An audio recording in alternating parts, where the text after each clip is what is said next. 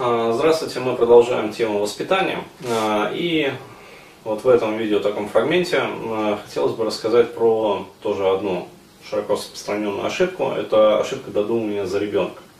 То есть родителю очень часто кажется, что он знает, как правильно, как на самом деле нужно, чтобы было ребенку вот хорошо.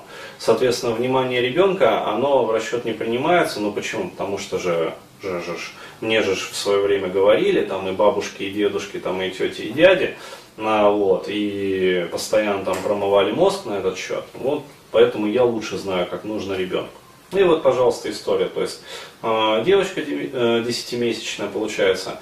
А, соответственно, ну, известен такой вот феномен, что детям, например, э, не нравится спать там укрытыми. То есть, если ребенка укрываешь, э, вот, э, ну, то есть он нормально спит, вот, потом маме вдруг кажется, а, блин, в комнате холодно. Наверное, ребенок сейчас простудится, если его не укрыть. А, там идет, соответственно, укрывает, короче говоря, там патч того пеленает. Я помню просто, как меня пеленали постоянно на ночь. Вот, то есть у меня из-за этого были огромные там переживания вообще, то есть я ревел постоянно. Вот, я это все вот в процессе терапии, когда сам с собой работал уже, и со мной там люди работали, а, я это все вспомнил, то есть это жесточайшая фрустрация, то есть это постоянно вот это вот ощущение скованности такой, а, что, ну, короче говоря, очень неприятные моменты. То есть я это все у себя вспомнил и обрабатывал. Вот. И могу прекрасно понять вот детей, которые, ну, которым не нравится, когда постоянно пытаются сковать их движение. Ну вот, когда постоянно пытаются там чем-то укрыть, паче того вот запеленать, замотать еще тесенкой какой-нибудь, вот, э, чтобы плотно такой упакованный сверток лежал. А, вот, и чтобы не шуршал, короче говоря, не ворочался, вот, и просто вот дышит и ладно, и слава богу, как говорится. Вот. То есть укрываешь ребенка, через какое-то время он начинает там ворочаться и просыпается. То есть он просыпается и пытается с себя это одеяло там, или покрывало там, или что-то там, простынку, там, перинку скинуть. А, вот. А, родители Боже мой, короче говоря, сейчас вот сквозняк, блядь, сразу налетит, и вот обязательно мое чадо там простудит. И начинается, вот снова укрываю. Ребенок только уснул, короче, только вот ему хорошо, комфортно. Снова мать подходит, его укрывает. Через какое-то время ребенок опять ему ну, становится жарко под этим одеялом, вот, то есть теплопередача нарушается, теплообмен с окружающей средой, а, вот, ему начинает э, снова плохеть, вот, он снова себе это одеяло скидывает. Вот. Родитель снова подходит, короче говоря, и вот начинаются вот эти вот мучения. Я говорю, я просто вот помню, как у меня это было. Вот, я отлично это помню, как меня постоянно пытались в огромное вот такое вот толщины ватное одеяло заворачивать. Вот постоянно. Как мне там было жарко, как я там лежал потно, я все это вспомнил. Вот, насколько мне жарко, неприятно и плохо было в этом одеяле лежать завернутым. Вот. Э, я пытался там скинуть себе это одеяло, так э, что делали, короче говоря? Брали меня на руки, насильно заворачивали в это одеяло и сжимали, вот, чтобы я не мог развернуться. Я, естественно, орал благим матом. Ну почему? Потому что ну, мне реально плохо там было, дурно от жары делалось. Вот, так что начинали делать? Разворачивать? Нет. Начинали вот так вот, блядь, трясти укачивали, понимаешь? То есть, блядь, спи, сука, блядь, вот. Ну, без сука, конечно, и, блядь, но как обычно, вот мамашки,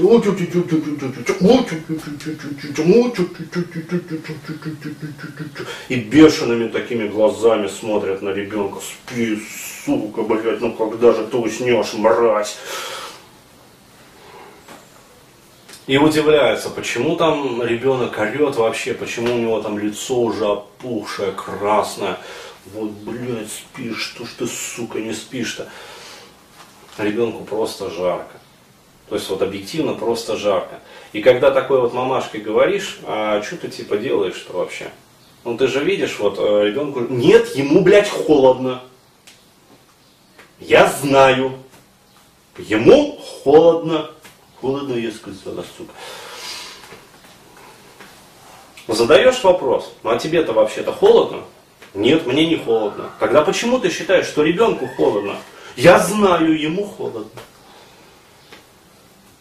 Десять раз надо вот повторить, вот как в этой истории, там несколько раз. А прежде чем до матери вот дошло объективно, что, блин, но если ей не холодно, то почему ребенку должно быть холодно?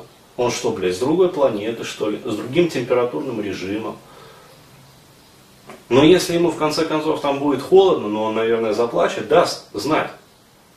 И если действительно вот, э, ну, объективно вот холодно, там как-то зябко, там хочется, а вот, то, наверное, ты тогда и ребенка своего укроешь. Вот. Но зачем вот на опережение работать, зачем нарушать вообще температурный баланс? То есть, опять-таки, что это такое? Вот? Вы думаете, что это просто вы укрыли ребенка, там ему стало жарко? Нет. Вы ломаете его физиологию в этот момент. Вы приучаете его к тому, что он просто вот обычно нормально окружающую температуру, там, окружающей среды не держит. То есть вы э, растите еще одного, э, как говорится, засранца, который будет кормить фармпромышленность. Вот. Постоянными простудами, постоянными гриппами, постоянными ОРВИ, ОРЗ и так далее и тому подобное. Вот. То есть вы готовите очередного, как респираторного инвалида. Вот. Ну и это еще херня. А, ладно, как говорится, до матери доперла. То есть она перестала там укрывать вот свою деточку.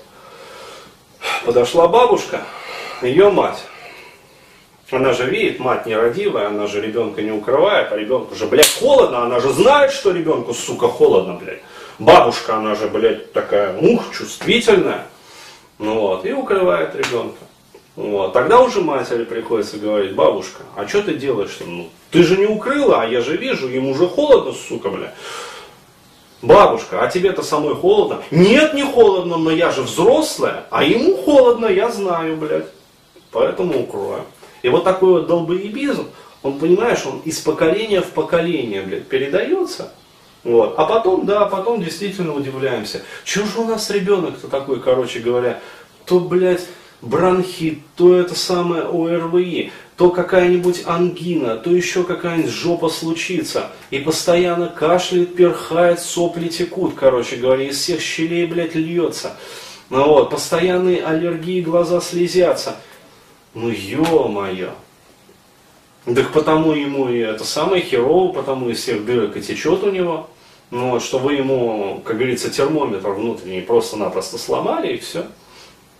Но то есть вы постоянно приучали его тело и, соответственно, его физиологию, и, соответственно, там центр контроля температуры в мозгу, ну, вот, постоянной повышенной температуре.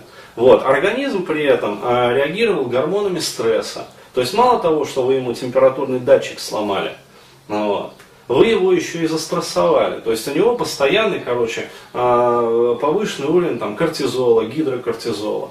Ну, вот, держится. Вот. Соответственно, это вызывает там, цепь последующих там, аллергических реакций. Вот. И все. А потом действительно удивляемся, почему там э, эпидемия ОРВИ, как э, сентябрь, так все, блядь, чихают, перхают, короче, кашляют, блядь, чуть ли не срут соплями. Как май, там, апрель месяц, март, тоже э, все чихают, кашляют, перхают, все лежат там с ангинами, температурами, блин. Ну, потому и лежат, что еще в детстве, короче, из, изувечили всю физиологию. Вот. А потом, блядь, реально респираторные инвалиды.